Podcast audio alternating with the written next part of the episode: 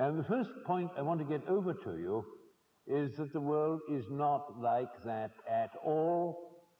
Or let us be more polite. The world in which I live is not like that at all. Vous écoutez les débats de la recyclerie. Des discussions engagées et publiques disponibles en podcast sur larecyclerie.com. Située à Paris, la recyclerie est un tiers-lieu d'expérimentation éco-responsable qui propose quatre actions repenser, réduire, réparer et recycler, soit quatre étapes pour changer d'air en 2019 et aller vers un monde plus juste, plus durable. Je suis Simon Béran, animateur pour ce débat sur la grande distribution, avec Florent Gull, Elsa Satilmis et Bertrand Swiderski. Emblème de la société de consommation, les hyper et supermarchés concentrent encore aujourd'hui près de 70% des ventes de produits alimentaires en France. Mais face aux grands enjeux environnementaux et sociaux liés à l'alimentation, la grande distribution prend-elle ses responsabilités Donc Pour débattre autour de cette euh, question, on a le plaisir d'avoir parmi nous ce soir trois intervenants. Bonsoir Florent Gull, vous êtes euh, directeur de l'agence Bio. Bonsoir. Bonsoir Elsa Satilmi. Vous êtes responsable commercial pour C'est qui le patron, la marque du consommateur. Ça, bonsoir. Satilmi ou Satilmis Satilmis, on, prononce, Satilmis, on prononce tout. Et bonsoir Bertrand Swiderski, vous êtes directeur du développement durable du groupe Carrefour. Bonsoir. Alors on va articuler cette discussion en deux, en deux grands axes, euh, deux grandes interrogations. Première partie, la grande distribution, un modèle à réinventer. Deuxième partie, vers une transition alimentaire pour tous. Florent Gull, pouvez-vous nous donner les grandes euh, tendances actuelles du marché du bio en France? Alors bonsoir à, toutes et à tous. Euh, avant de répondre peut-être à cette question en, en deux mots pour euh, présenter l'agence bio, nous sommes un établissement public en charge de trois sujets sur l'agriculture biologique. D'une part, les données, je vais y revenir, tout ce qui concerne la bio en France, en Europe, dans le monde, les productions, la consommation. Enfin, euh, si à un moment donné vous en avez marre d'entendre des chiffres, vous crierez ou vous leverez pas, mais je peux tenir 2-3 heures comme ça à vous donner des chiffres euh, sur la bio, euh, encore une fois, en France, en Europe et dans le monde. Notre deuxième sujet, c'est de soutenir directement des projets de transformation de produits bio ou d'acheminement de produits bio pour créer des filières bio 100% françaises. Et notre troisième sujet, c'est de faire de la- de l'information et de la pédagogie auprès de tout le monde. C'est la raison aussi de ma présence ce soir. Mais on intervient évidemment aussi beaucoup par des salons, par les réseaux sociaux. On a une page Facebook qui s'appelle Agriculture biologique, que je pense que tout le monde suit dans la salle, mais si ce n'est pas encore le cas, vous pouvez y aller. On a 230 000 personnes qui, qui nous suivent et on donne beaucoup, beaucoup d'informations justement sur l'agriculture biologique, sur les expériences intéressantes de vente et de production. Alors, où est-ce qu'on en est aujourd'hui en France? On va publier des chiffres dans quelques jours, début juin, sur les résultats finalisés de l'année 2018. Je peux déjà vous dire qu'on va approcher en France des 10% d'agriculteurs français qui sont en bio, euh, avec des taux de croissance qui sont euh, de l'ordre de 14 à 15% par an depuis euh, au moins les quatre dernières années. Donc on a vraiment un développement très très fort de la bio en France et un engouement des agriculteurs français pour passer en bio. Et de la même façon, on a un marché qui se développe à peu près au même rythme, avec des croissances là aussi d'une quinzaine de pourcents par an depuis 4 ans. Les derniers chiffres stabilisés qu'on avait donnés, c'était fin 2017, on était à un peu plus de 8 milliards d'euros de chiffre d'affaires. Qu'est-ce que ça veut dire 8 milliards d'euros? C'est un peu moins de 4,5% de la consommation alimentaire euh, française. Donc ça veut dire qu'en moyenne, euh, un Français euh, consacre à peu près 4,5% de ses achats alimentaires à des produits bio. Tous produits confondus, sachant que les produits phares aujourd'hui, ça reste les fruits et légumes euh, frais, le lait et euh, les œufs, avec aussi une poussée assez forte du vin depuis 2-3 ans en termes de, de produits vraiment, euh, je dirais, de démarrage de la consommation bio. Et puisqu'on va parler euh, de grande distribution, puisque ça c'est un sujet qui est très différent d'un pays européen à l'autre, voire même à travers le monde, en France, les parts de marché sont les suivantes. On a à peu près 45% des produits bio qui sont vendus dans la grande distribution, environ 35-34% dans les magasins bio, 16% du bio qui est vendu en circuit court ou en tout cas en vente directe, et puis le reste euh, par des artisans commerçants, notamment, je parlais du vin, c'est les cavistes en particulier. Et puis on a un petit peu de consommation de produits bio hors domicile, donc dans des restaurants comme ici, euh, mais aussi dans la restauration collective. Mais ça représente à peine 3% euh, de part de marché environ aujourd'hui en, France. Voilà pour les, repères. Après, sur la production bio, je vous disais qu'on était à peu près à 10% des agriculteurs français. Il y a une forte euh, comment dire, place de la production bio dans tout le sud de la France, donc l'Occitanie, Nouvelle-Aquitaine et, Provence-Alpes-Côte d'Azur. Une présence aussi assez importante sur Bretagne et Pays de la Loire. Pour l'instant, le reste de la France, donc tout un gros quart nord-est, est quand même assez loin euh, de ces chiffres-là, puisqu'en surface, la moyenne française, c'est à peu près 7,5%. Et euh, dans une région comme la région centre, par exemple, on est en dessous de 2% des surfaces qui sont cultivées en bio. Et c'est pareil sur Hauts-de-France, Grand Est, euh, Normandie et Île-de-France, qui sont pour l'instant des régions euh, où le bio s'est très peu développé. Et justement, concernant ces surfaces agricoles cultivées en bio, on a le plan Ambition Bio du gouvernement français qui prévoit de passer de 7 à 15 entre 2017 et 2022. Est-on en bonne voie pour euh, réaliser cet objectif? Alors, d'abord, cet objectif, il est évidemment très important, puisque, comme vous l'entendez, ça consiste à plus que doubler ce qu'on a déjà euh, fait depuis 30 ans, puisque pour en arriver aujourd'hui à 6,5% fin 2017, c'est le cumul de tout ce qui est passé en bio depuis qu'on labellise euh, la, démarche bio. Donc, on va dire, les milieux des années 80 à peu près, c'est le démarrage en France de la certification bio. Donc, il est question en 5 ans de faire plus que doubler ce qu'on a mis une trentaine d'années à faire.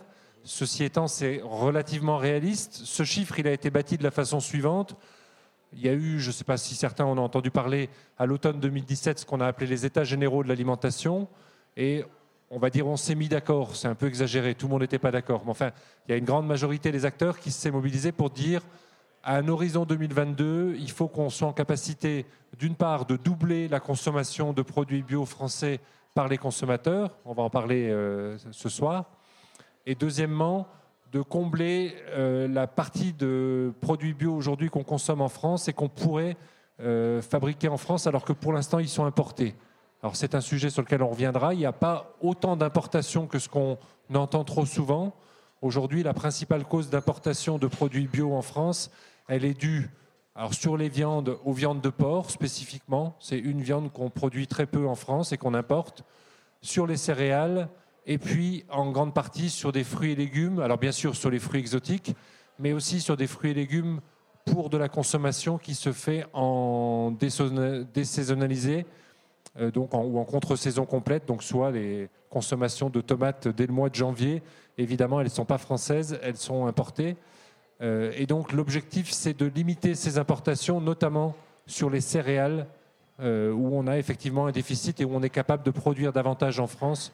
Donc l'objectif de 15%, il vise euh, cette double, ce double objectif de doubler la consommation de produits bio par les Français. Donc je vous disais tout à l'heure, à peu près 4,5% de, de notre consommation étant bio. On pourrait imaginer passer à 9 ou 10% à l'horizon 2022 et combler les importations, en tout cas celles qu'on saurait éviter entre guillemets, assez facilement parce qu'on produit ces produits sous nos latitudes. Donc après cette pluie de chiffres très intéressants, on va se, concentrer sur l'aspect grande distribution. Gardez le micro, Florent Gull. Le modèle du bio, qui demande du temps, de l'espace, est-il fondamentalement compatible avec celui de la grande distribution et ses impératifs de rentabilité? Alors, je crois qu'on va, être au cœur tout de suite du, débat de ce soir et, un peu, je pense, de l'ambiguïté qu'il peut y avoir autour de la grande distribution, de l'ambiguïté de beaucoup d'entre nous, on va dire, si je parle euh, même au-delà de la salle, de, l'ensemble de, nos concitoyens. Euh, on vient de sortir une enquête le 21 février dernier, à deux jours du Salon de l'agriculture, sur euh, un baromètre qu'on fait tous les ans, les relations des habitants en France avec la bio. Qu'est-ce qu'ils en pensent, où ils en sont, etc quand on interroge les gens sur où est-ce qu'ils préfèrent, où est-ce qu'ils consomment des produits bio, l'endroit qui sort largement en numéro un, c'est la grande distribution. Plus de 80% des interrogés, des consommateurs de bio en France, nous disent c'est en grande distribution que je consomme plutôt mes produits bio. Donc ça donne déjà une première réponse, c'est le lieu de consommation de la bio avec les, les parts de marché que je vous donnais tout à l'heure, c'est cohérent. Ça veut juste dire d'ailleurs au passage que c'est quand même un endroit où on n'en consomme pas beaucoup, puisque tout à l'heure je vous disais que c'est que 45% de parts de marché, avec 80% des Français qui disent c'est plutôt là que j'en consomme. Donc ça veut dire que j'en consomme un peu en supermarché, puis éventuellement après, une fois que j'ai découvert des produits bio euh, à l'endroit qui vend du bio et autre chose, un supermarché par exemple, je vais éventuellement aller découvrir des magasins bio, euh, des AMAP, de la vente directe, etc. Euh, par contre, quand on demande à ces mêmes consommateurs Qu'est-ce qui ferait que vous consommeriez plus de produits bio, puisque visiblement vous êtes quand même plutôt encore à un volume assez restreint? Euh, Il nous explique aussi pourquoi ils n'en consomment pas plus, évidemment, on y reviendra, mais c'est la question du prix qui est la première question. Plus de 85% des Français nous disent c'est trop cher pour moi, j'en consomme un peu, mais je ne vais pas plus loin parce que c'est trop cher. Et quand on leur demande qu'est-ce qui vous ferait en consommer davantage, ils nous disent ben, en fait, si le commerçant près de chez moi en proposait, si mon boucher, si mon boulanger, si mon primeur proposait davantage de produits bio, euh, ben, j'irais en acheter davantage.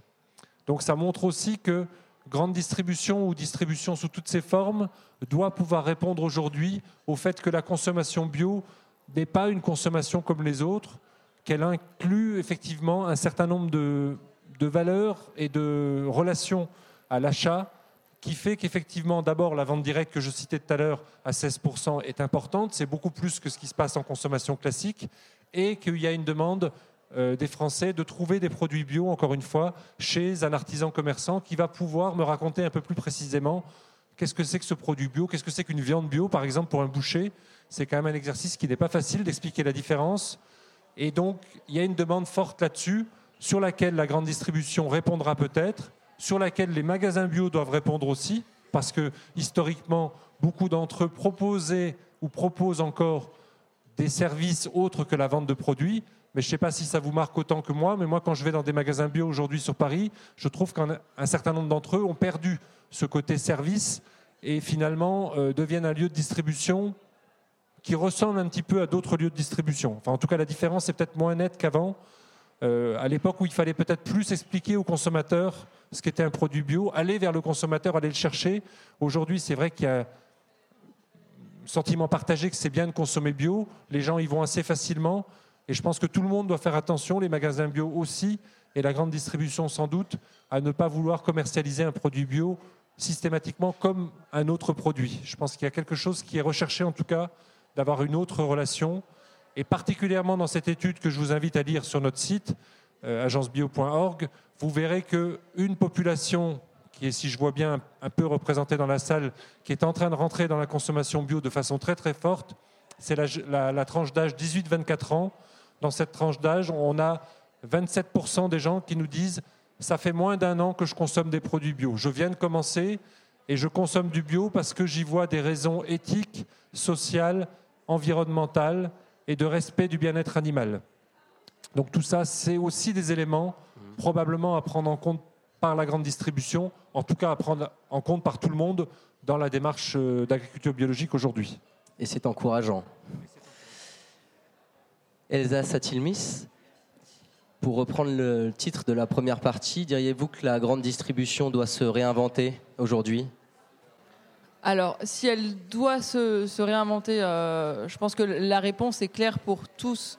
Oui, je pense que même la grande distribution aujourd'hui, elle le sait et elle a même embrayé le pas. Alors, euh, typiquement, la, brique de lait que je tiens entre les mains, qui a été créée par nous, les consommateurs, elle en est, euh, elle en est l'exemple. Je reviendrai peut-être un peu plus tard sur qui on est exactement. Mais si cette brique aujourd'hui, elle existe dans les rayons, alors oui, c'est parce que nous, Conso, on a poussé ce produit-là, on l'a créé, qu'on euh, a aidé les producteurs, mais c'est aussi parce que la grande distribution a fait aussi sa part du travail, a décidé de laisser entre guillemets sa chance au produit et au-delà de ça de l'accompagner. Donc je pense que la grande distribution, euh, oui, elle sait qu'elle doit se réinventer, elle a déjà embrayé le pas. Et nous, on le voit euh, en tout cas au quotidien dans nos relations avec les enseignes, qui sont beaucoup plus. On je dirais qu'au début, on avait beaucoup plus à faire nos preuves, ce qui est normal. Aujourd'hui, vraiment, c'est la grande distribution, les enseignes qui nous demandent, voilà, alors soit des conseils, soit de de co-créer ensemble, vraiment d'aller, de pousser le modèle plus loin, main dans la main avec les consommateurs, parce que s'il y a un point que la grande distribution, je pense, a compris ces dernières années, c'est que euh, elle pourra pas avancer seule, elle pourra pas avancer euh, sans le consommateur. Et embraye-t-elle euh, le pas assez vite, la grande distribution, au regard des, des chiffres liés aux crises écologiques qu'on connaît actuellement? Ben, C'est toujours un peu compliqué de se mettre à la place hum, d'une entreprise, d'une grosse machine dont on n'est pas non plus euh, euh, le, commandant de bord. Euh, donc je suis très mal placé pour donner des, leçons à la grande distribution parce que je, ne, suis, je ne fais pas partie de, la grande distribution. Hum, en revanche, c'est sûr qu'il y a des frustrations bah, de nous tous. ici, que ce soit au niveau de la grande distribution sur son modèle en général, que euh, je dirais qu'on voit dans tous les jours, ça peut être même au-delà de la grande distribution, c'est euh, tous les jours, nous, à Paris, quand on achète un produit et que derrière on se dit, euh, oula, mais dans quelle poubelle est-ce que je dois le jeter? Qu'est-ce qui est fait derrière en termes de, tri, de, recyclage etc. Je pense que sur tous les sujets, il y a une, prise de, conscience que la grande distribution, bah forcément, elle a son bout de chemin à faire, que ça nous frustre de pas aller plus vite, mais je pense que sur tous les sujets, on est assez, assez frustré au global de, se dire que bon, bah, tout peut pas se faire en un claquement de doigts. Mais c'est aussi parce que bah, le paquebot, il a avancé euh, de cette manière pendant des années et des années.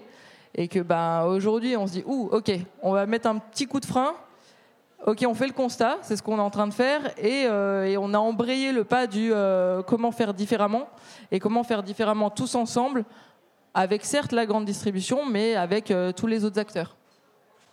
Et pour faire le lien avec euh, votre sujet qui est plus la rémunération juste du producteur, on sait qu'aujourd'hui, qu'actuellement, un agriculteur se suscite tous les deux jours en France. Quel est le fond du problème, selon vous? Alors, le, problème, il est, euh, il, est, il est multiple. Il est aussi lié au fait que euh, pendant des années, on s'est dit, je veux le prix le plus bas.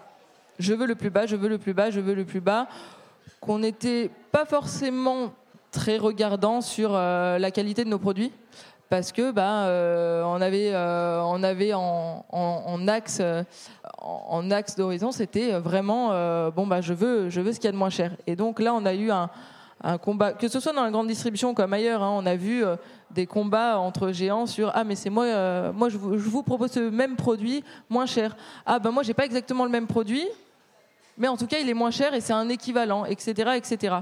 Et tout ça, bah, in fine, euh, ces produits-là qui, qui, ont été créés, qui ont été moins chers, etc., il a bien fallu les sortir de quelque part. Et au final, pour des produits euh, bah, issus de l'agriculture, le bout du bout du bout du, de la chaîne, bah, c'est bien le producteur. Et quand il a fallu justement tirer toujours les prix au plus bas, bah, le, premier, on va dire, à, payer tout ça, c'est le producteur. Et euh, moi, typiquement, je suis dans C'est qui le patron depuis un peu plus d'un an. Euh, au tout début, les premiers mois, on avait, euh, on avait même des, appels directement sur nos téléphones de producteurs qui nous disaient voilà, j'ai vu votre démarche, j'ai vu ça sur le lait, j'ai vu ce que vous avez fait sur le beurre, etc., etc.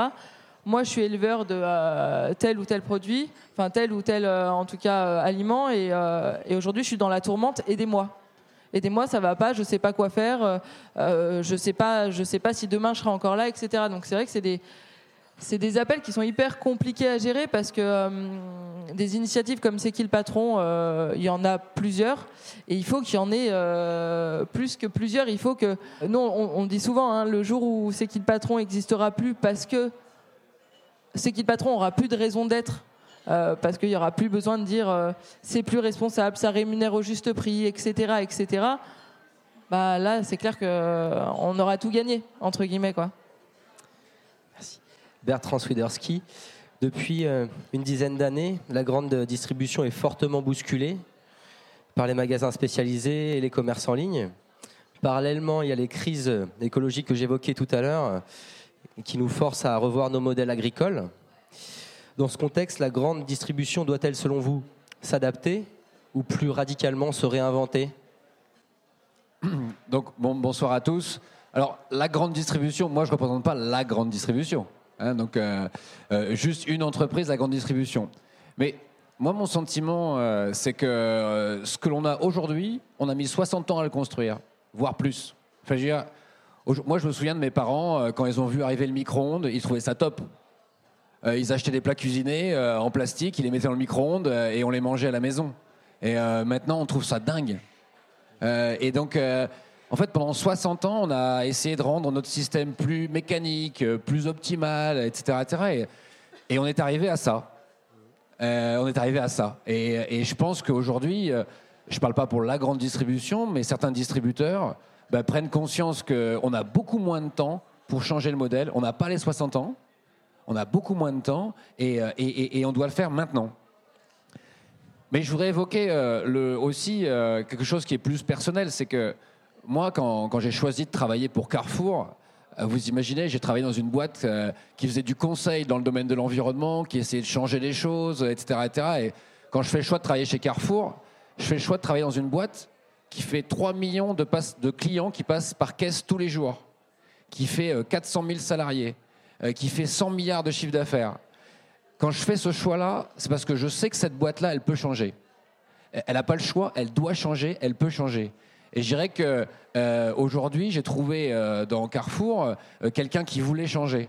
Est-ce que euh, Carrefour est le top du top du Nirvana? Mais non, Euh, non. Par contre, euh, euh, Carrefour a, a optimisé son système et maintenant a un sacré défi, euh, c'est de le changer. Donc à la question, la question c'est quoi? C'est euh, Faut-il réinventer le modèle de la grande distribution? Mais nous, on a fait ce choix. Nous, on a fait ce choix de se réinventer, de proposer autre chose aux clients, de se dire qu'il y y a une vraie transition alimentaire à faire avec le consommateur. Vous voyez, par exemple, ça.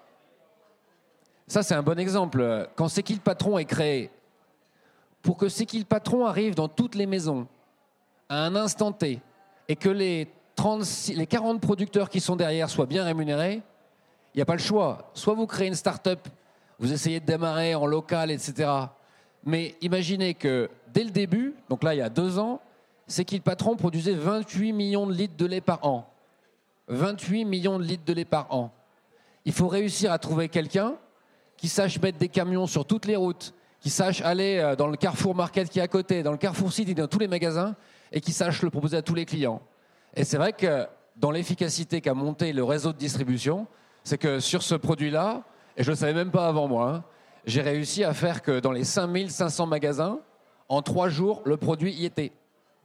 Et comme il était en magasin, bah, des clients qui avaient voté sur Internet l'ont trouvé, et la mécanique s'est mise en route. s'est mise en route. Donc vous voyez, je pense que dans n'importe quelle structure, si on l'utilise bien et si on l'utilise intelligemment, ça peut être très puissant. Et n'oubliez pas, je vous ai dit, Carrefour, c'est 3 millions de personnes qui passent à la caisse tous les jours pour acheter des produits. Vous imaginez le pouvoir que ça représente? Le pouvoir du consommateur? Vous imaginez que si on l'utilise bien, si j'ai seulement une personne qui change, parce que nous, on n'est pas des produits bio, mais si j'ai une personne qui passe d'un citron vert à un citron vert bio, par magasin, vous imaginez le nombre de gens, le nombre de bio que j'ai produit? Et, c'est ça, euh, ce que je veux vous dire, c'est que euh, bien sûr que l'acteur de la grande distribution euh, a créé ce qu'on a créé aujourd'hui, et ça, on l'assume complètement. Mais bien sûr que cet acteur-là, c'est aussi un acteur de transformation, et c'est avec lui qu'il faut jouer. Vous parlez justement de cette transformation qui nécessite un temps long. Sauf que, j'y reviens, mais aujourd'hui, on est quand même face à des crises majeures liées à l'environnement. Je voulais savoir si vous aviez entendu parler des théories sur les risques d'effondrement de la civilisation industrielle.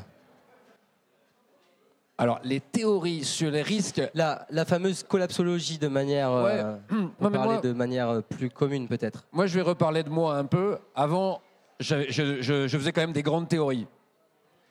Moi, ce que j'aime chez, ce que j'aime dans mon métier d'aujourd'hui, j'allais dire chez Carrefour, ce que j'aime chez, Car- chez moi, aujourd'hui, c'est que c'est hyper concret, quoi. C'est un truc, j'avoue que je lis beaucoup moins de bouquins sur les grandes théories, etc. On, on est dans la mouise. Enfin, je veux dire, si on continue comme ça, on est dans la mouise. Donc ça, c'est sûr. Et si euh, vous restez aussi pragmatique que ça, euh, maintenant, à vous de mettre des projets. Comment je mène un projet aujourd'hui? Par exemple, le lait, c'est qui le patron? Est-ce qu'il est là? Tu vois, comment je fais pour que aujourd'hui je change une façon de cho- une chose que j'ai faite? Je vais vous le montrer. Hop. Il sort son joli talk bag Carrefour Bio. Je vous montre. On a lancé un projet, c'est bête, hein, vous allez voir, c'est hyper bête. C'est je peux venir avec mon Tupperware ou mon récipient chez Carrefour pour me faire servir. Vous vous souvenez, vous allez dans un magasin, on vous, donne, on vous met votre morceau de poisson dans du papier, ensuite dans du plastique et on vous le donne. Nous, on offre juste cette possibilité-là. Vous imaginez si chaque fois que vous allez faire vos courses sur un marché de, ici, dans le quartier, vous amenez vos Tupperware, vous dites non, non, je veux pas de plastique, je veux mon Tupperware. Vous imaginez si, si dans 5 ans, on n'utilise plus aucun emballage dans la, vente, euh, dans la vente directe, sur les marchés, dans les boutiques, etc. Moi, j'ai fait chez Carrefour, ça n'a pas été facile. Pour des questions de sécurité alimentaire, de juridique, etc. Hyper compliqué. Euh, Vous imaginez, tous ces projets-là, c'est impossible à faire au départ. Aujourd'hui, c'est fait. Belgique, Italie, Espagne, France. Mais quand je vais chez mon boucher de quartier et je lui dis, vous ne voudriez pas un steak haché là-dedans? Il me dit non. Et mais oui, oui, mais et je lui explique et je lui dis un truc. Je lui dis pas que je travaille chez Carrefour. Je lui dis, vous savez, même Carrefour, il accepte. Ce que je veux évoquer, c'est le pouvoir transformationnel d'un acteur comme le nôtre, et qu'il faut l'utiliser euh, comme il est euh, euh, pour transformer les choses. Et bien sûr, je, et dans cinq ans, je mets au défi la France entière et tous les citoyens d'utiliser ses propres tupperwares pour aller chercher des crevettes. Euh, J'ai pas pas répondu à la question. Pas tout à fait, mais je vais continuer à vous poser des questions, il n'y a pas de problème. Parce que non, mais les grandes Ah, théories. attendez que je vous pose non, mais très honnêtement, les grandes théories, c'est cool, c'est bien. Et, mais par contre, euh, peut- maintenant, euh, il faut agir. Il faut vraiment faire. Alors on a une thématique euh, à la recyclerie qui est repensée, donc on aime bien quand même prendre le temps de, de réfléchir à ces théories et certaines de ces théories nous, nous dessinent un avenir qui peut être brutal, peut-être avec des chocs économiques, des chocs industriels. Est-ce que, en tant que grand groupe de distribution, vous avez déjà élaboré des potentielles stratégies pour faire face à un contexte plus difficile qui pourrait venir euh, dans les années euh, prochaines? Oui, si on revient à un niveau un peu plus euh, de stratégie d'entreprise, chez nous, on s'est posé la question de, quel était notre avenir à 7, 8, 9, 10 ans. Et on s'est dit qu'il fallait qu'on arrive à mener une transition alimentaire pour tous. Il fallait qu'on soit un acteur alimentaire de référence et de mener une transition, de mener des combats. Le combat des OGM, qui a été un combat ancestral, le combat euh, pour un bio, un bio pour tous, euh, le combat de, contre les plastiques. Euh, tous ces combats-là, euh, on peut les mener et c'est, je dirais, stratégiquement ce vers quoi nous, on veut emmener euh, tous les pays. Vous voyez, par exemple, un très bon exemple, c'est l'œuf. L'œuf. Il y a 15 ans, on demandait l'œuf le moins cher. Et euh, nous tous, si on avait été des consommateurs il y a 15 ans, on allait même acheter les œufs chez, chez les discounters. Et aujourd'hui, nous tous, on veut des œufs qui soient issus de poules élevées hors cage. Mais ça, c'est plus cher. Ça demande plus d'espace, ça demande plus de temps. Et ça, cette transition alimentaire-là, on ne peut pas se dire un matin, bah tiens, j'arrête tous les œufs qui sont en cage. Parce qu'il y a des producteurs derrière, des gens qui ont investi, des sommes colossales, etc. Parce qu'on leur a demandé, il y a 15 ans, on leur a demandé de le faire. Et aujourd'hui, euh, bah, on, est, on doit euh, stratégiquement se dire qu'ensemble, on doit créer une transition avec nos consommateurs. Et c'est notre stratégie, c'est de se dire qu'avec le consommateur, on a ce chemin qui doit, qui doit s'incurver et qui doit vers aller euh, vers des produits plus respectueux de l'environnement. Est-ce que ce chemin, vous l'appelleriez une forme de décroissance des supermarchés? J'ose le mot? Ben, non, non, une ch- alors là, vous parlez de l'hypermarché, non du, De la grande distribution Ouais, ça va toujours changer, bien sûr, bien sûr, ça va changer. Bien sûr que le e-commerce, Là, on l'arrivée est du dans une trajectoire ascendante, en fait, euh, forcée aussi par le développement économique. Est-ce qu'il va falloir aller plus lentement, revenir du coup vers plus de produits bio qui demandent plus de temps, comme je disais tout à l'heure? Euh, Est-ce qu'il va falloir réduire la taille des supermarchés? Comment vous imaginez euh, l'avenir à long terme? Tout, tout ça. Hein, Est-ce que l'hypermarché, alors là on parle de l'hypermarché, hein, donc euh, on n'est pas dans Paris, hein. est-ce que l'hypermarché va se réinventer? Oui. Est-ce que le e-commerce, le fait que les gens commandent sur Amazon, euh, commandent en e-commerce, etc., est-ce que ça, ça nous a challengé Oui. Est-ce qu'on y était prêt? Non. Est-ce que ça va plus vite que ce qu'on imaginait? Oui. Donc est-ce que l'on doit se poser des bonnes questions? Euh, Moi, vous savez, on a arrêté chez nous euh, le glyphosate. J'allais sur un site bien connu de vente en e-commerce et vous y allez et faites le test maintenant. Cherchez Roundup et vous allez voir. C'est hallucinant ce qu'ils vendent. Et, et ça, oui, ça nous a vraiment fait changer notre, notre point de vue. Et le supermarché tel que vous le connaissez aujourd'hui, il sera différent dans 5 ans. Déjà, une chose est sûre, sur le bio, j'espère qu'on n'aura plus de plastique. Si c'est une transition, ça ou pas? C'en est une, on passe à la deuxième partie du coup.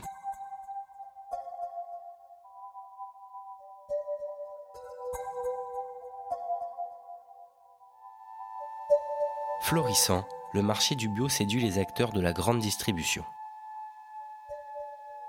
Mais la dynamique insufflée par les consommateurs sera-t-elle suffisante?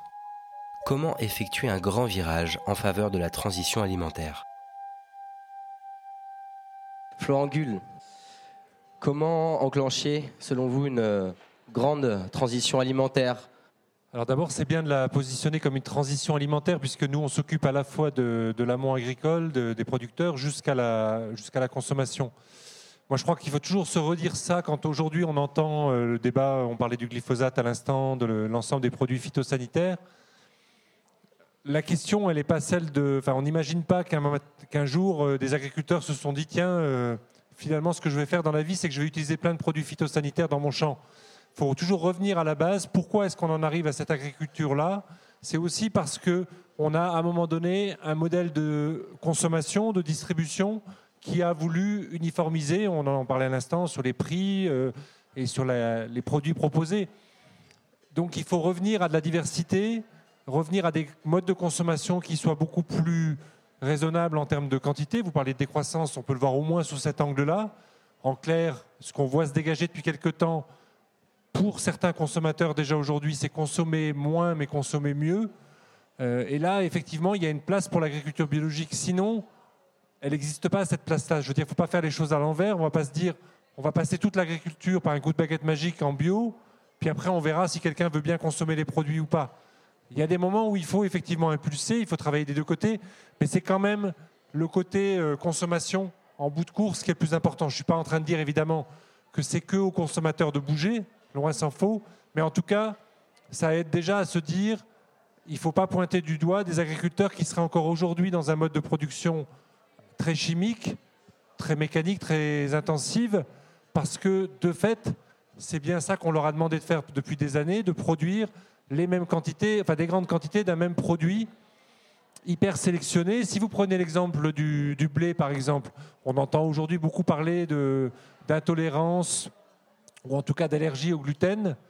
Euh, une des raisons, vous le savez, c'est le fait d'avoir hyper sélectionné les blés qu'on fait aujourd'hui pour qu'ils soient le plus productifs possible, c'est-à-dire que on aille le plus rapidement vers une production euh, de produits de pain, de pâtisserie. Donc on a sélectionné des blés hyper panifiables qui sont, au bout d'un moment, trop, trop standards, trop les mêmes, et qui créent ces problèmes d'intolérance, ou en tout cas ces difficultés, à la fois pour votre santé, mais aussi, bien entendu, euh, pour l'environnement, puisque du coup, pour produire ce même blé partout, il va falloir mettre davantage de produits chimiques pour lutter euh, par des méthodes qui deviennent les seules possibles, puisque les méthodes naturelles ne fonctionnent plus. Quelque part, on a un peu tordu le, nez au système naturel. Donc le point de départ, c'est de voir comment on fait une transition alimentaire. Pour autant, quand je dis ça, je dis surtout pas, encore une fois, que c'est uniquement aux consommateurs d'agir, voire même euh, aux distributeurs. La question, elle est aussi des choix de politique publique. On a la chance, si je puis dire, en Europe, mais comme dans la plupart des grands pays producteurs euh, agricoles du monde, d'avoir des politiques qui sont, euh, comment dire, très dirigistes sur ce sujet-là. En Europe, ça s'appelle la politique agricole commune.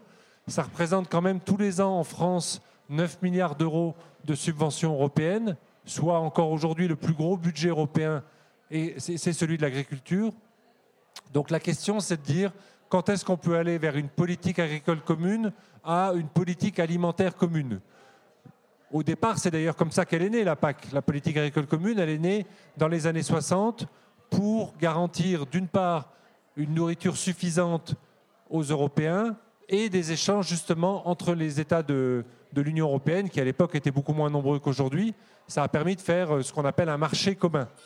L'enjeu aujourd'hui, ça serait de voir dans quelle mesure on peut maintenir une collaboration entre certains pays, mais où on fait de la relocalisation de la production, de la transformation et de la consommation des produits euh, alimentaires. Parce qu'on sait que le sujet majeur d'impact environnemental de la production alimentaire, il est lié à des circuits qui sont délirants. Et là, je parle surtout pas, on en reparlera tout à l'heure, de l'importation.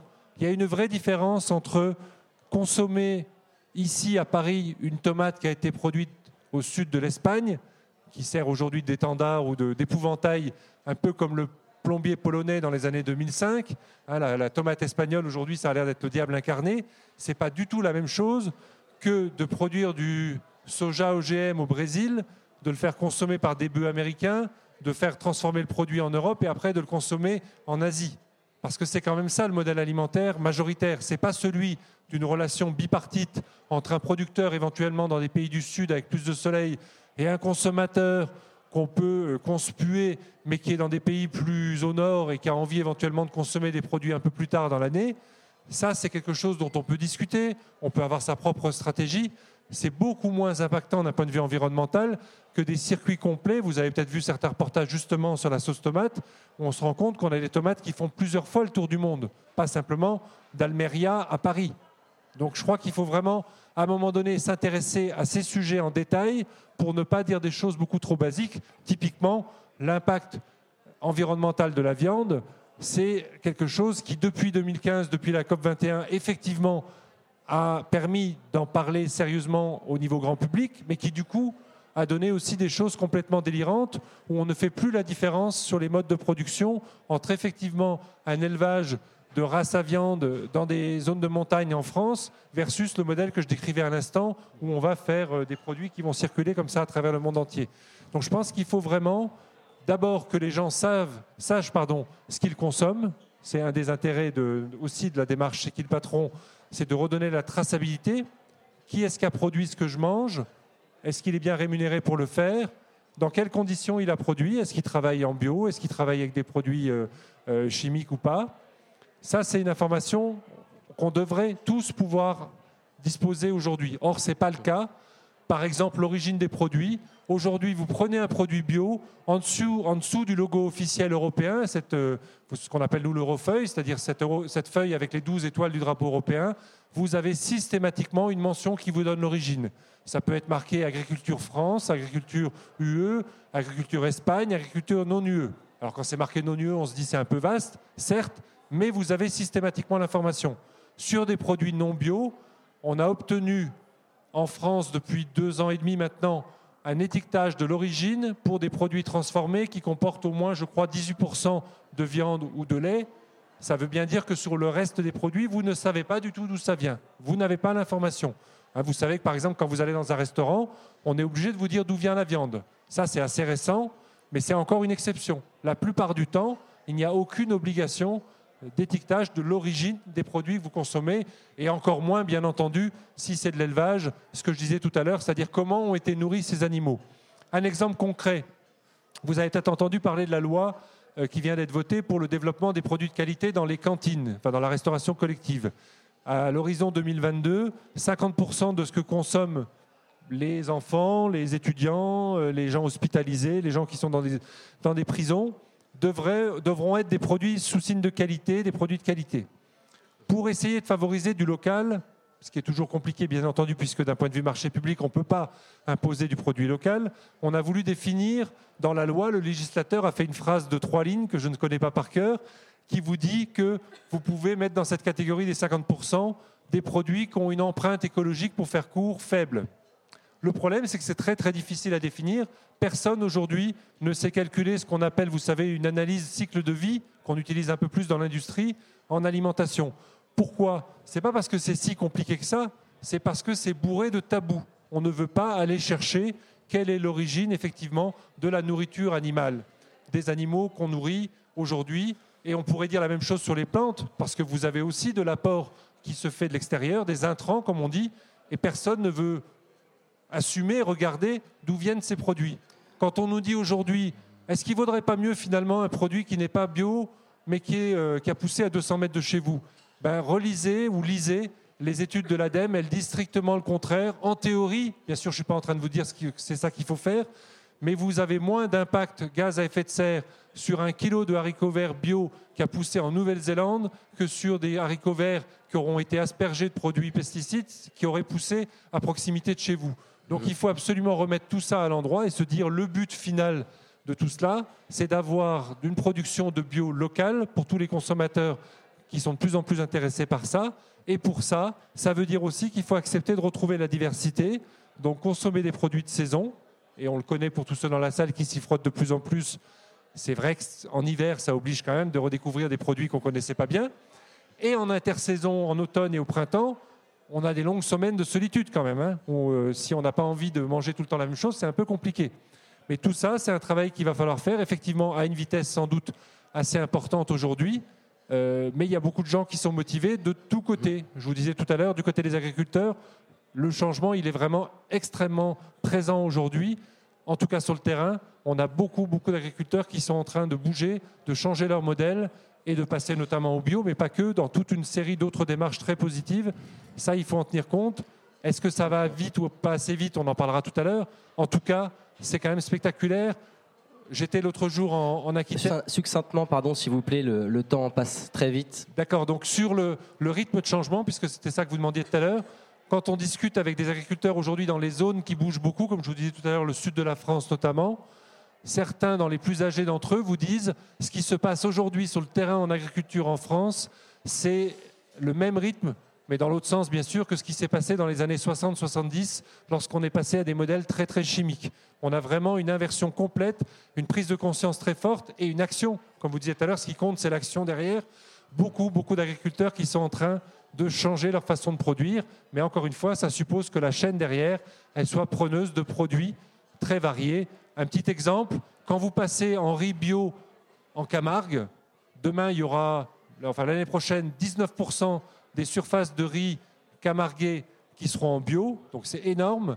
Ça veut dire que vous ne pouvez plus faire du riz qu'une année sur cinq quand vous travaillez en bio. Si vous faites deux années de suite, la deuxième année, votre riz ne poussera pas. Il sera battu par les mauvaises herbes euh. largement. Donc ça veut dire quoi? Ça veut dire que dans les années intermédiaires, vous allez faire d'autres cultures et que ces produits-là, il faut les vendre. Si vous n'avez pas de clients pour ces produits-là, votre riz, soit vous l'achetez effectivement cinq fois le prix d'un riz bio, ce qui est déjà beaucoup, soit effectivement euh, vous arrêtez de faire du bio et vous repassez du conventionnel. Voilà toute la complexité euh, au niveau de l'information et aussi à faire changer les modèles. Elsa Satilmis, parlez-nous de la marque euh, C'est qui le patron? Quelles sont vos ambitions afin d'aller plus loin dans ce combat de juste rémunération des producteurs? Alors, je ne sais pas si tout le monde euh, connaît bien ce qu'est la marque du consommateur, c'est qui le patron. Je vois quelques têtes que, que j'ai déjà vues parce que certains d'entre vous sont sociétaires de la démarche. Euh, alors, c'est qui le patron? Euh, C'est deux choses à la fois. On a parlé tout à l'heure de mieux rémunérer le producteur. Alors, c'est vrai que c'est vraiment c'est ce qu'on marque sur, la, sur, par exemple, cette brique de lait. Alors, c'est pas quand je dis c'est ce qu'on marque nous, euh, on l'a pas choisi nous. Hein. On a demandé aux producteurs à partir de quel prix on pourra mettre sur cette brique, qu'elle rémunère, qu'elle vous rémunère au juste prix. Euh, donc on connaît euh, c'est qui patron à travers cet angle-là de mieux rémunérer le producteur, mais c'est qui le patron, c'est beaucoup plus large dans le sens où oui, on veut mieux rémunérer les producteurs français, mais c'est aussi derrière recomprendre, retracer Vraiment, euh, bah, quand j'ai euh, euh, un steak dans mon assiette, quand j'ai des pâtes, quand j'ai tout un tas de produits dans mon assiette, c'est me dire bah, d'où vient ce produit, comment est-ce qu'il a été fabriqué entre guillemets, et qui l'a cultivé et de quelle manière. Donc c'est remonter vraiment toute la chaîne.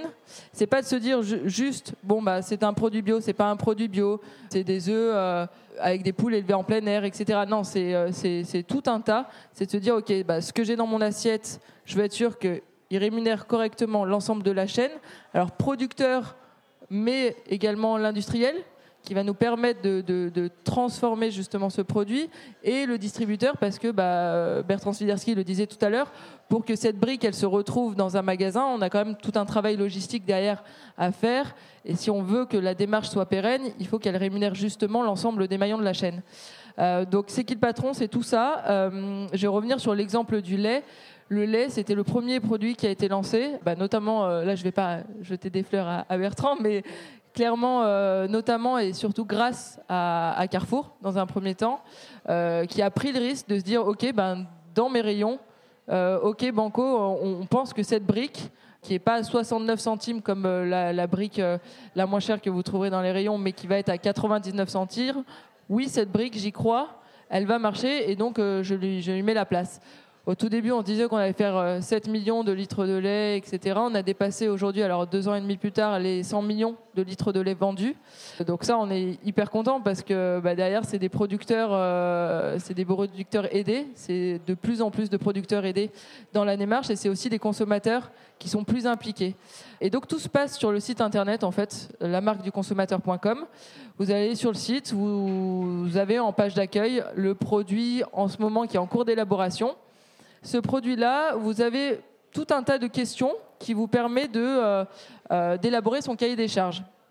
Si je prends l'exemple de lait, on part de 69 centimes et c'est très important de se dire qu'on a toujours le prix affiché.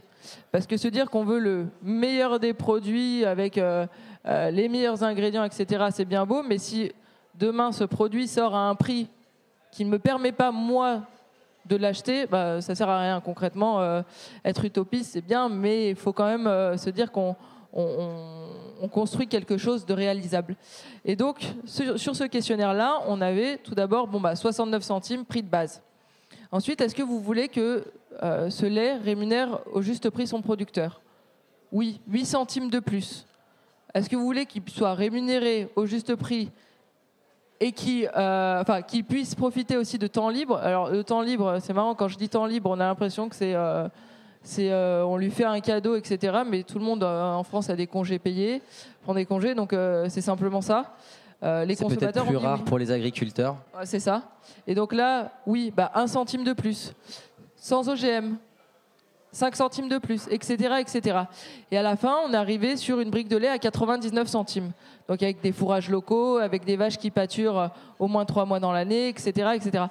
Euh, et ça, c'est le, le modèle, euh, c'est qui le patron, c'est ce qu'on applique à tous les produits qu'on élabore, c'est un questionnaire qui est vraiment qui est complété par les consommateurs. Et vraiment, c'est tout le monde, c'est vous, c'est moi, c'est votre tante, votre mère, enfin n'im- n'importe qui peut vraiment répondre à ces questionnaires-là. Et à partir des réponses, on établit le cahier des charges qui va servir à, euh, à créer ce produit-là qui rémunère. Enfin, peut-être qu'un jour, il y aura des consos qui nous diront non, j'ai plus envie de rémunérer justement les producteurs, j'en doute.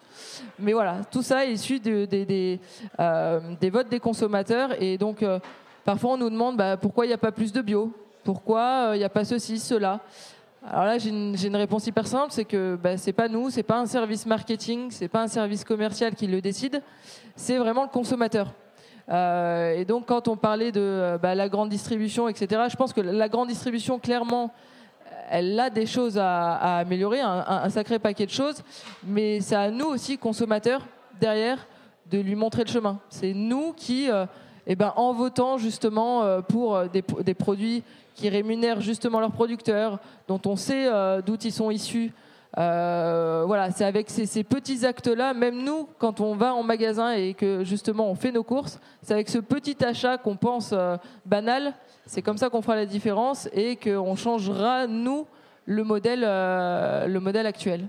Donc là, on voit tout le, le pouvoir des consommateurs.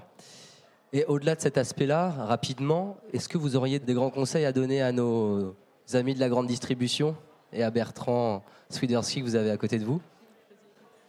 Écoute bien. Euh, alors en fait, euh, le principe de, euh, de c'est qui le patron, c'est vrai que souvent on aime bien, même dans les débats et, au global, on aime bien dire c'est la faute de, lui, c'est de la faute d'un tel, d'un tel. Nous, chez c'est qui le patron, bah, déjà quand je dis nous, c'est nous conso, parce qu'à la base, je suis rentrée chez c'est qui le patron, j'étais ben, tout simplement consommatrice.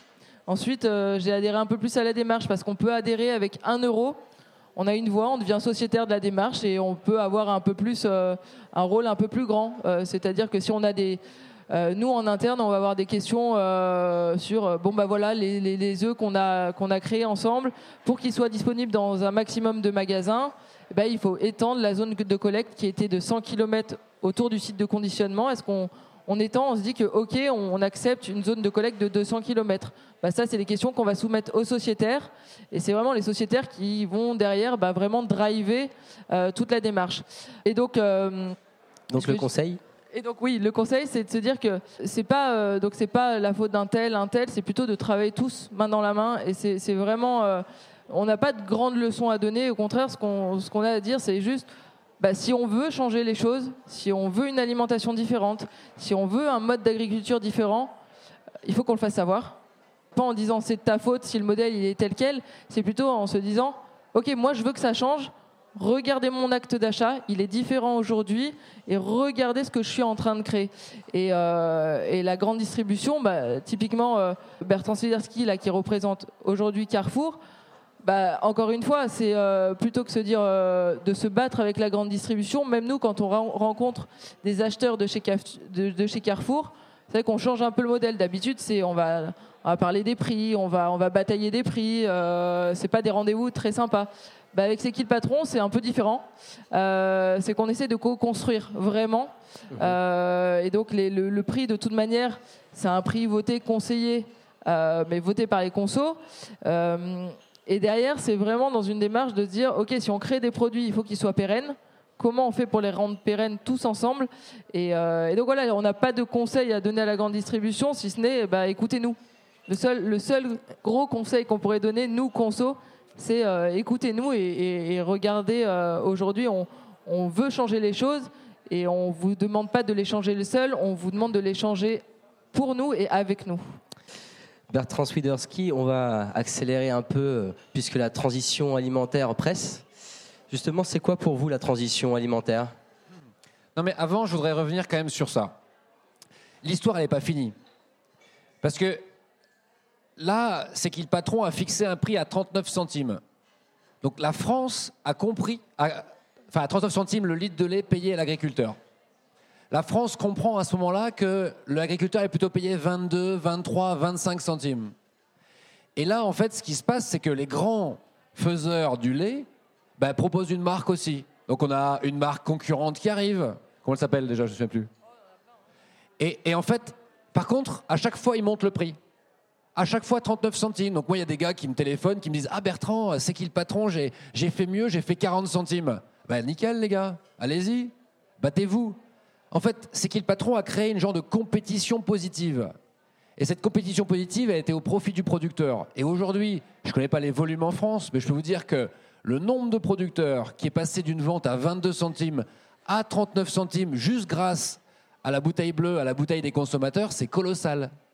Et ça, ce sont des phénomènes de transformation assez profonds que peuvent faire les consommateurs, les distributeurs, les producteurs tous ensemble. Et c'est ça qu'on cherche. Hein. le lait, c'est un produit phare. Hein. Le lait, c'est vraiment un produit phare. Mais je vous en montrer un autre de produit. Tiens, tiens-moi ça. Attention au tupperware. Je ne l'ai pas acheté chez Carrefour. Je l'ai acheté juste à côté ici. Premier chiffre d'affaires d'un rayon fruits et légumes dans, la distribution dans le monde. Ça veut dire que ça, c'est le produit le plus acheté en fruits et légumes. Donc si vous voulez changer les choses, vous changez d'abord ça. Ce sont des bananes, je le dis parce que les débats sont enregistrés. Alors, ce sont des bananes. Carrefour, Carrefour, donc cette fois-ci, vend 60 000 tonnes de bananes par an. La première chose qu'on a faite, c'est qu'on a introduit sur le marché une banane bio-équitable en se disant est-ce que la banane bioéquitable pouvait emporter le marché? Non, trop cher. On arrive à 7000 tonnes, 5000 tonnes. La production à l'époque est de 8000 tonnes dans le monde. Donc nous, on arrive à 6 7000 tonnes, on achète quasiment tout. Donc là, arrive devant nous un dilemme. Un, il faut déjà dire aux producteurs que les accompagner pour qu'on en produise plus. Et il faut dire aux consommateurs réussir à la vendre. Donc là, ce que l'on fait, c'est qu'on la vend au doigt. En fait, cette banane, elle est vendue à 5 bananes. Elle n'est pas vendue au kilo elle est vendue à 5 bananes. En la vendant à 5 bananes, le prix est plus ajusté, le consommateur accroche, et aujourd'hui, chez Carrefour, une banane sur 3 est bioéquitable. Une banane sur 3. Ça veut dire que vous imaginez que tous les producteurs se sont dit, tiens, la banane bioéquitable, il y a un avenir. Ils sont allés au Ghana, ils ont produit dans d'autres euh, systèmes, et on a créé une transformation du marché. Maintenant, il nous reste à atteindre les 50%. 50% sur un marché aussi colossal que ça, le marché est transformé. Mhm. Les producteurs changent, les producteurs se mettent à faire du bio, etc. Et on a montré aux producteurs un espoir d'un revenu meilleur. C'est quoi notre challenge là-dessus, à votre avis, maintenant? Plastique. Ça là n'est pas de chez Carrefour. Hein. Parce que pour préciser, pour les futurs auditeurs, ce sont des bananes emballées. Comment, comment j'allais parler dans la banane, comment ça, vous vendez, vous vendez les bananes, comment vous faites pour enlever le plastique? Vous les vendez en vrac? Bonne idée Alors, le problème de la vente en vrac, c'est quoi, à votre avis? C'est qu'en fait, il y a toujours une banane qui ne vous convient pas. D'accord Il y a une banane qui vous convient pas. Ou vous voulez en acheter que 4 ou 3. Donc vous m'en enlevez une. Vous m'en enlevez une. Celle-là. Qu'est-ce qu'on en fait de celle-là? La banane célibataire. Eh ben nous, les consommateurs, un truc de dingue, on l'achète pas. Il m'en reste 6% partout dans le monde. 6% sur mes 60 000 tonnes qui sont pas achetées, qui tous les soirs me restent dans les rayons. Et donc euh, là, je suis obligé de trouver des systèmes pour les vendre à l'unité, pour les vendre moins cher, pour les vendre au moment des repas, etc., etc., pour en faire des smoothies, pour les transformer en cake à banane, etc. Mais c'est compliqué. Pour les donner aux personnes dans le besoin? On donne, hein, c'est euh, 100 millions, mais euh, on n'arrive pas à tout donner. Vous savez, euh, quand vous avez une quantité de bananes incroyable, vous donnez pas tout dans chaque magasin. Donc aujourd'hui, Carrefour donne 100 millions de repas, mais euh, on donne pas toutes les bananes. Donc on est, on est obligé de les garder solidaires, donc on doit trouver un nouveau système. Je vous montrerai. En fait, euh, on, est, on essaie de trouver des idées, et une des idées, On a une démonstration en direct, c'est magnifique. C'est d'essayer, c'est d'essayer de les rendre solidaires de ce type-là. On supprime le plastique, 15 tonnes de plastique, on les garde solidaires. On sait que la banane arrive verte en France, hein. elle est seulement mûrie en France. Donc dans le mûrissoir, ça reste, et ça, on va essayer. Mais est-ce que les consommateurs vont dire oui? Est-ce que les consommateurs vont adhérer? J'en sais rien. J'en sais rien. Imaginez, je baisse mes volumes. De 20 000 tonnes, je baisse à 13 000 tonnes. Qu'est-ce qui se passe? Les producteurs qui sont derrière et qui, ont- qui se sont engagés, je fais quoi? Je les paye? Je les paye pas? J'essaie de faire quoi? Euh, Allez, je les paye quand même. Vous voyez, ce monde en transition, c'est un monde complexe, quoi. C'est un monde complexe et c'est un monde sur lequel eh ben, il nous faut réfléchir, il nous faut nous porter avec les producteurs, il nous faut trouver des solutions, des solutions systémiques et des solutions qui vont faire des grandes transformations. Je pense que l'exemple de la malade montre euh, qu'une vraie stratégie, euh, eh ben, ça prend du temps euh, et ça se transforme. Eh ben, on va rester sur cet exemple. Allez-y, Elsa Saltiris. euh, Et après, je, Euh, je la banane, c'est un exemple bah, chez Carrefour.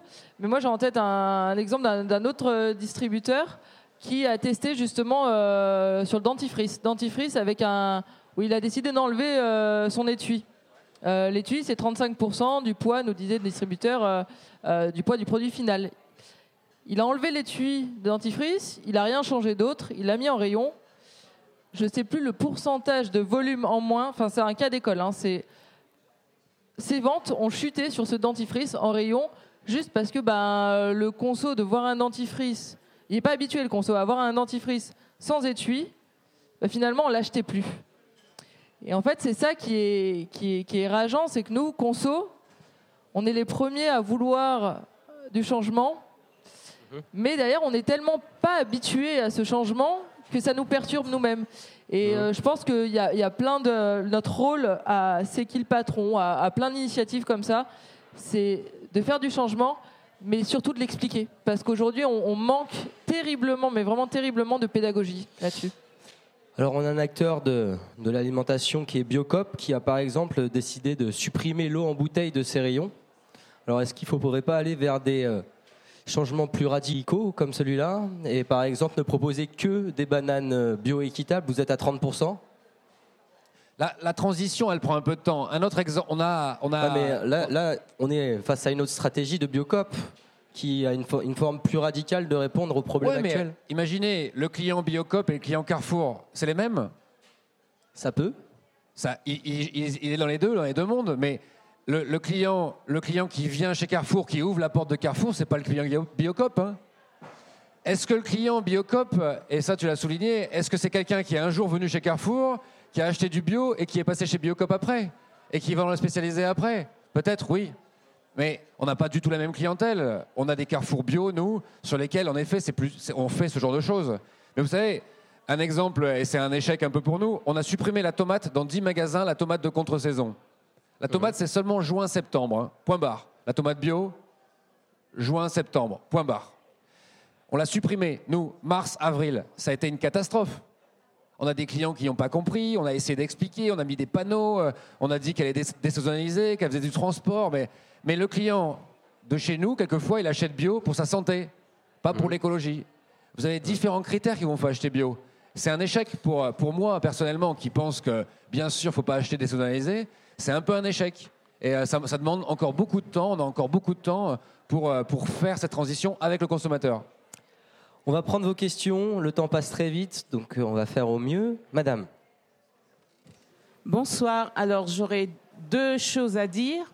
Euh, ma première euh, remarque s'adresse à, à, non, à Monsieur Florent Gull. Euh, on, dit souvent que euh, un produit bio est plus cher qu'un produit conventionnel. Mais est-ce que c'est le, est-ce que ce n'est pas le produit, enfin, je sais pas, c'est une question de remarque, le produit conventionnel qui devrait être plus cher euh, par rapport à tous les produits et les intrants et tout ce qu'on met dedans? Et ma deuxième question s'adresse à Monsieur Swiderski. Alors, ma réflexion ne date pas d'aujourd'hui, mais j'ai eu l'occasion d'aller dans, vos- un de vos carrefours bio qui se trouve gare de Lyon. Et j'ai été un peu gênée de trouver euh, des salades dans des sacs en plastique. euh, et j'ai essayé de me renseigner auprès des personnes qui travaillaient dedans. Personne n'a su me, répondre.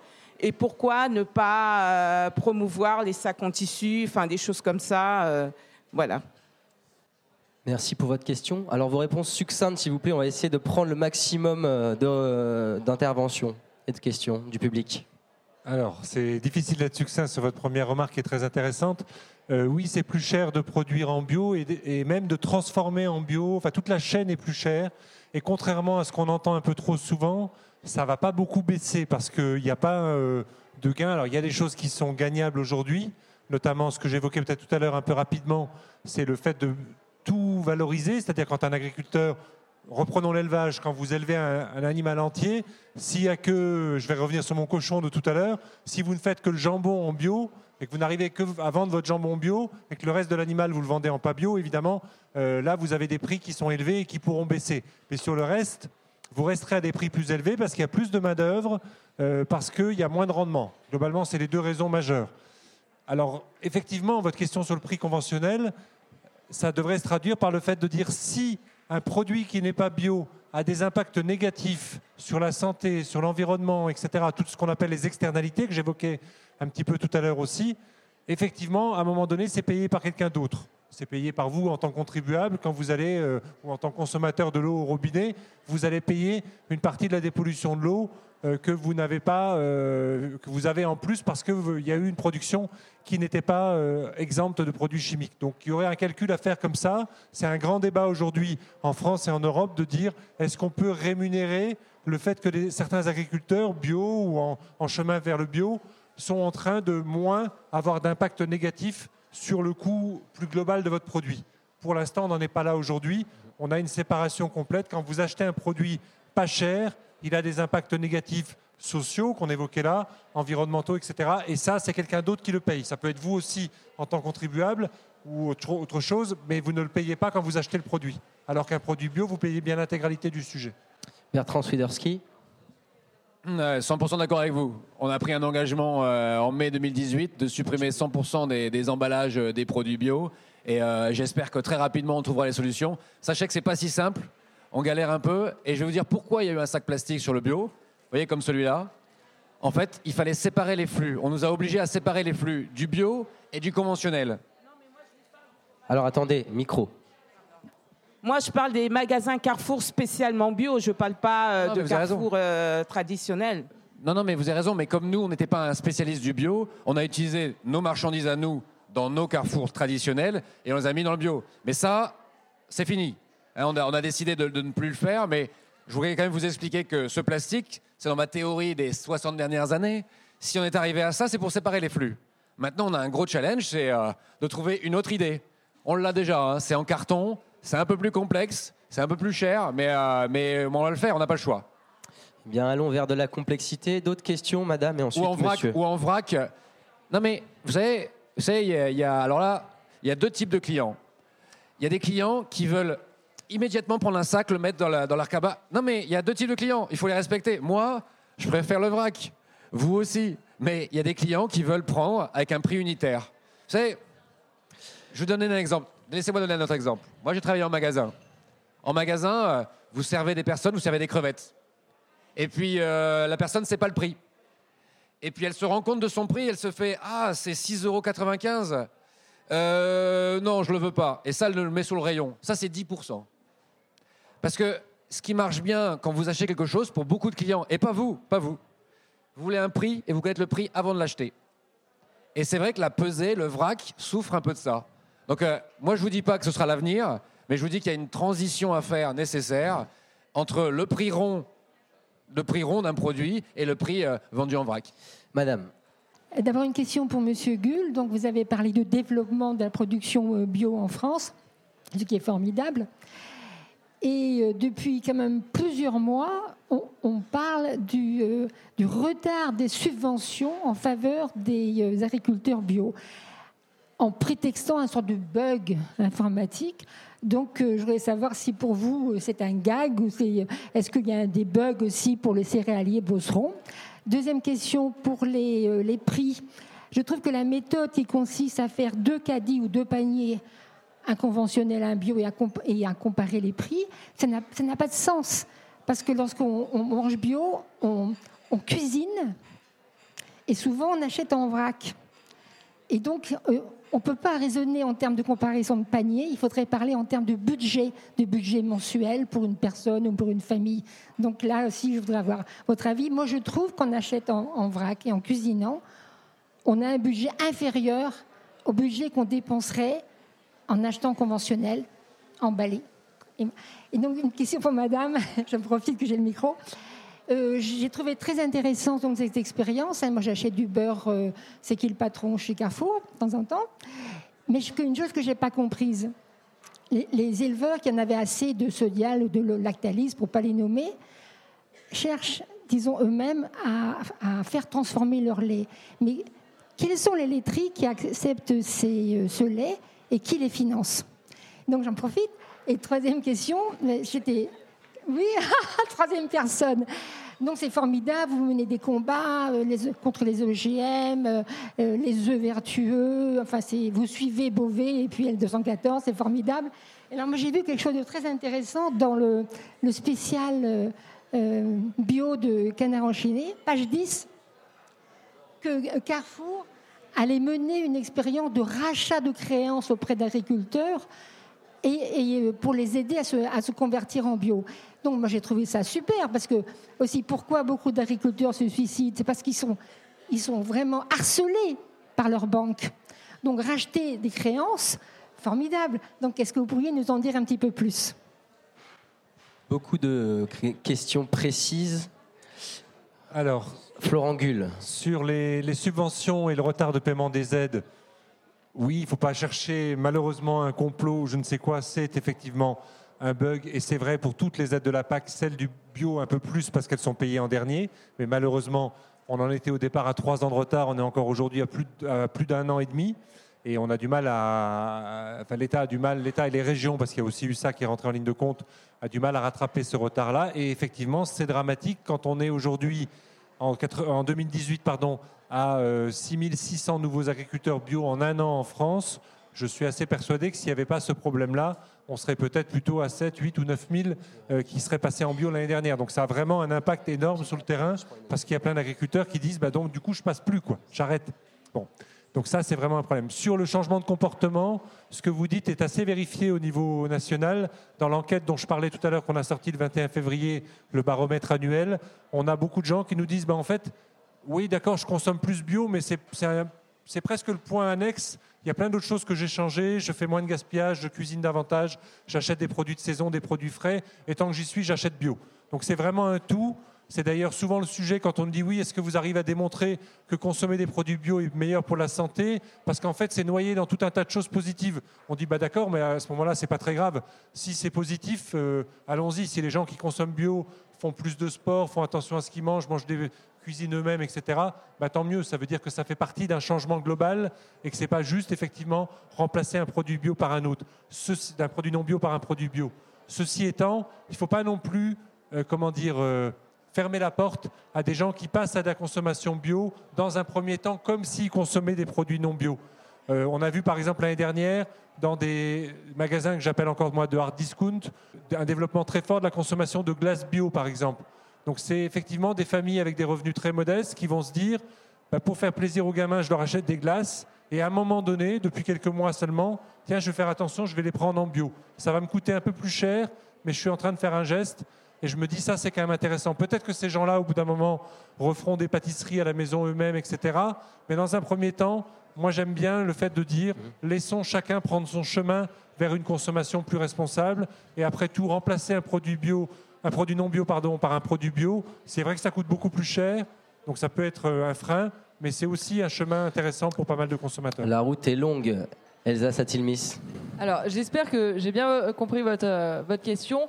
Euh, mais effectivement, alors, en fait, des- les, producteurs, c'est vrai que c'est, quand on ne connaît pas le milieu, c'est un peu difficile à comprendre, mais des producteurs de lait, ils, ils donnent leur, lait, enfin, ils donnent leur lait.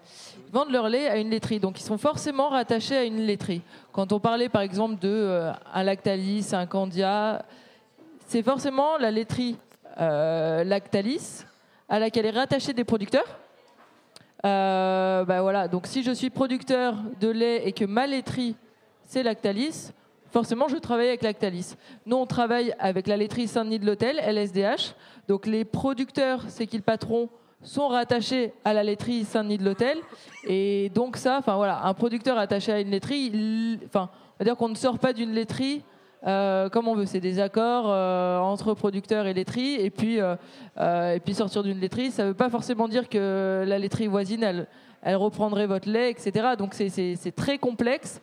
Ce que je veux, juste dire, c'est que c'est très bien que d'autres initiatives, on l'a lancé C'est qui le pour ça, mais que d'autres initiatives reprennent l'exemple de C'est qui le patron en se disant je vais mieux rémunérer mon producteur. Moi, si, si j'ai juste une petite frustration là-dedans, c'est de me dire que bah, c'est dommage qu'on ne l'ait pas fait sur des produits déjà existants, Euh, qu'on soit obligé de dire je vais mieux rémunérer le producteur sur une nouvelle référence que je vais sortir. Et donc, les volumes de celle-là, des ventes de ce produit-là qui a été créé exprès, rémunéreront mieux le producteur. C'est dommage que plus globalement, les marques ne se disent pas bon ben voilà, euh, je rémunère mieux le producteur sur l'ensemble de ma marque. Bon, ça, c'est une petite frustration clairement qu'on a, mais si déjà de base, on se dit qu'on n'a pas euh, un petit pourcentage euh, du rayon du lait qui est dit équitable, mais qu'on passe euh, sur un- un- un- une plus grosse part du rayon, déjà on aura, on aura gagné la bataille. Mais ayez toujours quand même en tête qu'il y a certes la rémunération du producteur, mais derrière il y a le cahier des charges. Et rémunérer sans cahier des charges, c'est aussi reperdre le consommateur. Donc ayez toujours ça quand même en tête. Nous, consommateurs, on veut bien payer, bien rémunérer le producteur, mais attention, regardez la traçabilité qu'il y a derrière, ça c'est hyper important. Bertrand Swiderski, un mot? Non, très rapidement, euh, on vend plus de bio, on manque de producteurs. Euh, comme on manque de producteurs, on se dit qu'il faut les accompagner vers la transition. Tous ceux qui étaient prêts l'ont déjà fait. Tous ceux qui étaient prêts à passer d'un côté, ils hésitaient, ils sont en train de le faire. Et là, on les accompagne en faisant des contrats à 3 à 5 ans, en leur garantissant de vendre leurs produits. Quelquefois, d'ailleurs, ils vendent pas chez nous. Maintenant arrive euh, le plus dur devant nous, les 90% des autres qui sont vraiment pas convaincus. Et il va falloir aller les chercher avec d'autres arguments et euh, le financement est peut-être un argument qui les fera passer de l'autre côté. Mais vous savez, la crainte numéro un, c'est pas l'argent, le producteur, c'est euh, l'assurance. Est-ce que si je me lance dans une production d'abricots bio, qui a une grêle, qui a un gel et que je perds tout, qu'est-ce que je gagne? C'est l'assurance. C'est pas uniquement la rachat de créances, c'est qui est-ce qui me garantit. Et donc c'est comment je donne des garanties aux producteurs. Et donc ça, on y travaille. Mais c'est vrai que pour nous, c'est très compliqué de- d'acheter un abricot qui n'a pas été produit. Donc on travaille avec AXA, on essaie de trouver des solutions, mais pour l'instant, j'ai pas encore trouvé. Monsieur, une question. Merci beaucoup. Euh, du coup, moi j'ai une question. Euh, tout à l'heure, Monsieur Gull a évoqué euh, le fait que les consommateurs vont tirer la demande de produits bio. Et donc, c'est que je, voulais poser comme question parce que pour moi, on est dans une quadrature du cercle. Euh, on ne sait pas qui de la poule ou de l'œuf a pondu l'autre ou s'est éclos en l'autre. Donc, la question, c'est de savoir est-ce que c'est réellement les consommateurs qui vont tirer la demande de bio ou est-ce que ce sont les producteurs ou les distributeurs qui vont euh, permettre de développer le bio?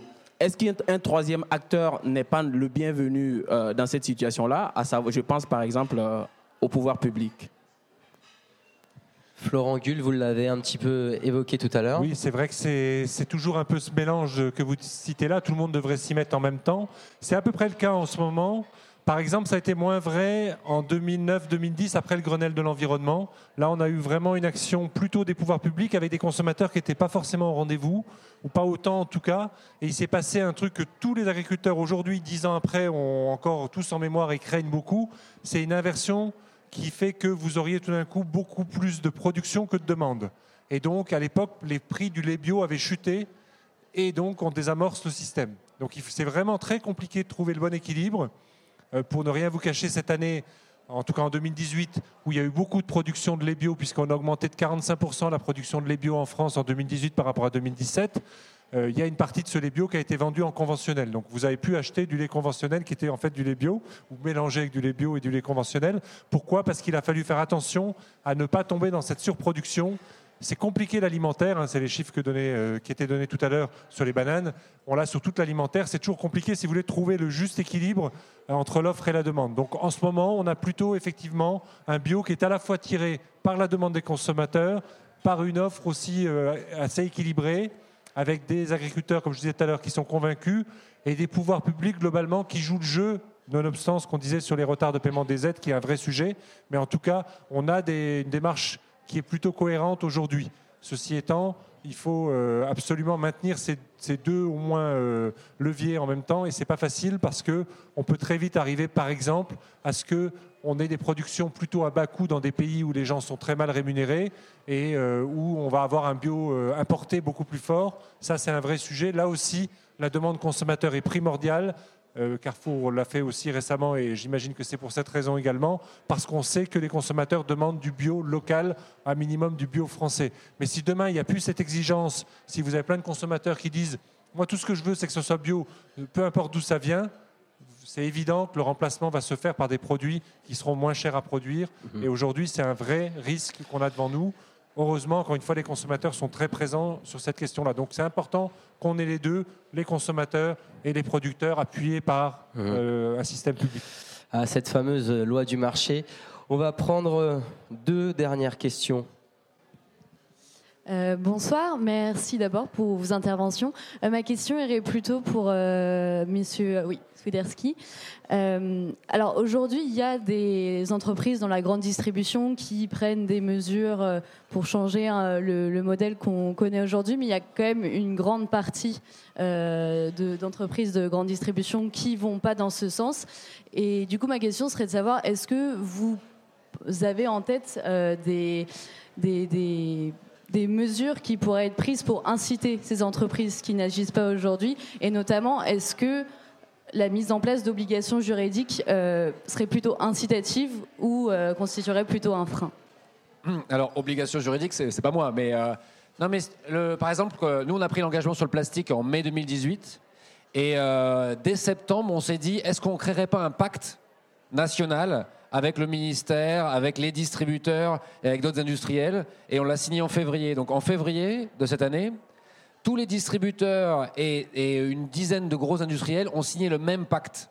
Donc c'est un peu une façon d'avancer tous ensemble. Mais vous avez raison, euh, quelquefois, nous, on ne prend pas des décisions parce que euh, l'autre à côté euh, continue à le faire ou à le vendre. Et donc, assez rapidement, c'est un peu comme un escalier.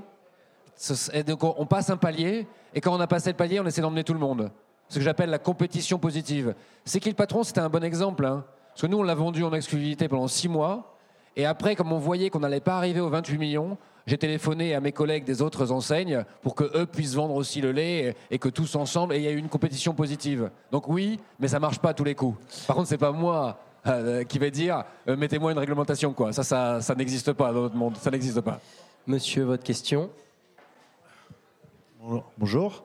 Donc euh, c'est juste, je suis bénévole pour pas mal d'associations où on fait pas mal de maraudes et tout ça. Donc pour moi, euh, un des sujets primordiaux, c'est le gaspillage. Vous avez juste dit une phrase par rapport à ça. Je trouve ça un peu, ouais, vraiment dommage. Vous faites euh, pas mal d'accord avec des grosses associations, mais malheureusement avec les petits, vraiment, c'est à peine si vous les regardez ou vous les calculez. À part ça, vous avez fait pas mal de choses par rapport à vos grandes, grandes distributions. mais les petits, ça bouge pas, et surtout, ça bouge qu'en France. Vous avez quasiment 5000 lieux de vente dans le monde entier, et vous faites ça 13, qu'en France. 13 000. 13 000. C'est augmenté. En 2016, c'était 5000. 5 000 en France, en France. Mais bon, vous avez raison, vous avez raison. Je peux, je peux répondre maintenant. Vous savez, et, et là, euh, là c'est c'est la même chose pour tout. C'est vrai qu'aujourd'hui, nous, le, don alimentaire, on a des contrats. Deux tiers de nos contrats avec des associations sont des grandes associations. On contractualise nationalement et ils déclinent localement. Ce qui nous permet de, diriger des flux. Je vous l'ai dit, on, on donne 100 millions de repas en France euh, à des associations alimentaires. Et en même temps, on finance des camions frigorifiques pour qu'ils puissent venir les chercher euh, dans nos magasins. Mais c'est vrai que la contractualisation avec les petites associations, c'est compliqué. Et c'est compliqué, ça se fait magasin par magasin, c'est un tiers de nos contrats. Et vous avez raison, euh, on a des régions de France dans lesquelles on ne trouve pas d'associations, pas de bénévoles, etc. Mais là, il faut faire quelque chose. Si vous êtes prêt à faire quelque chose avec moi, moi, je suis prêt à faire un grand appel en France pour trouver des volontaires.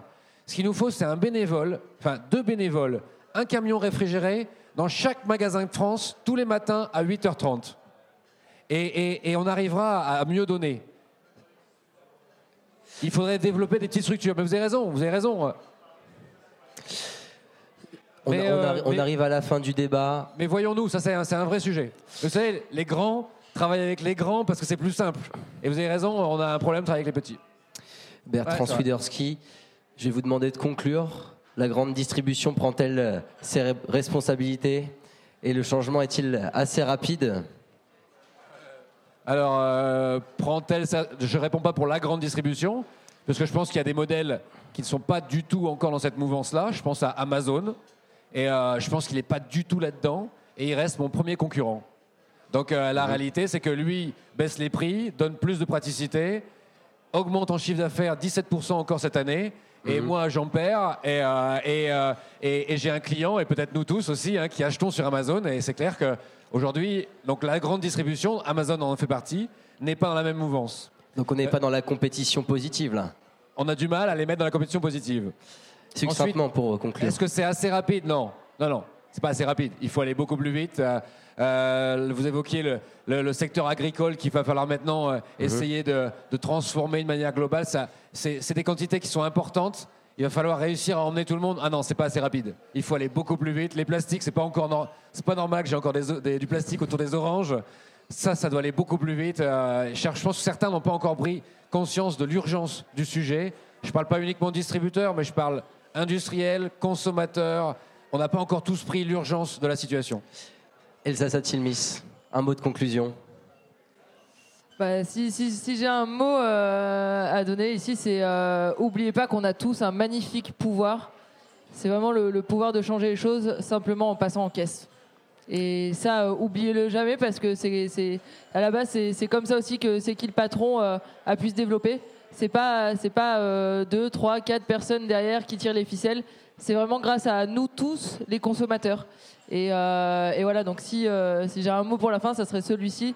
C'est euh, oubliez pas à chaque passage en caisse que votre, euh, votre achat compte et qui, qui peut vraiment changer les choses. Florent Gull. Dans la même lignée, euh, continuons aussi à partager euh, les informations, partager les, tout ce qu'on peut avoir comme endroit où ça se passe bien. Valorisons ces- les, les lieux où, où- où la distribution est de qualité, y compris tous les modèles de type associatif, de type AMAP, de type économie sociale et solidaire. Je pense que c'est vraiment là que ça va jouer. On parlait tout à l'heure d'un challenge entre Carrefour et Amazon.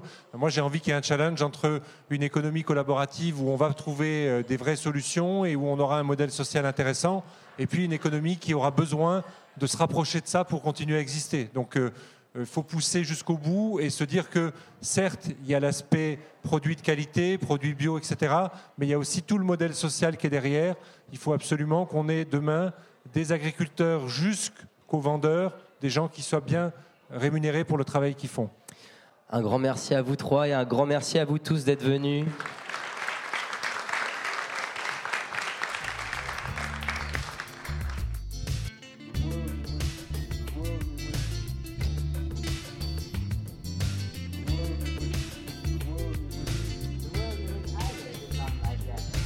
Merci d'avoir prêté une oreille attentive à cette discussion. Tous nos débats sont disponibles en podcast sur larecyclerie.com. pouvez également suivre nos activités sur Facebook, Instagram ou encore mieux, venir échanger avec nous à la recyclerie au 83 boulevard Ornano à Paris, métro porte de Clignancourt.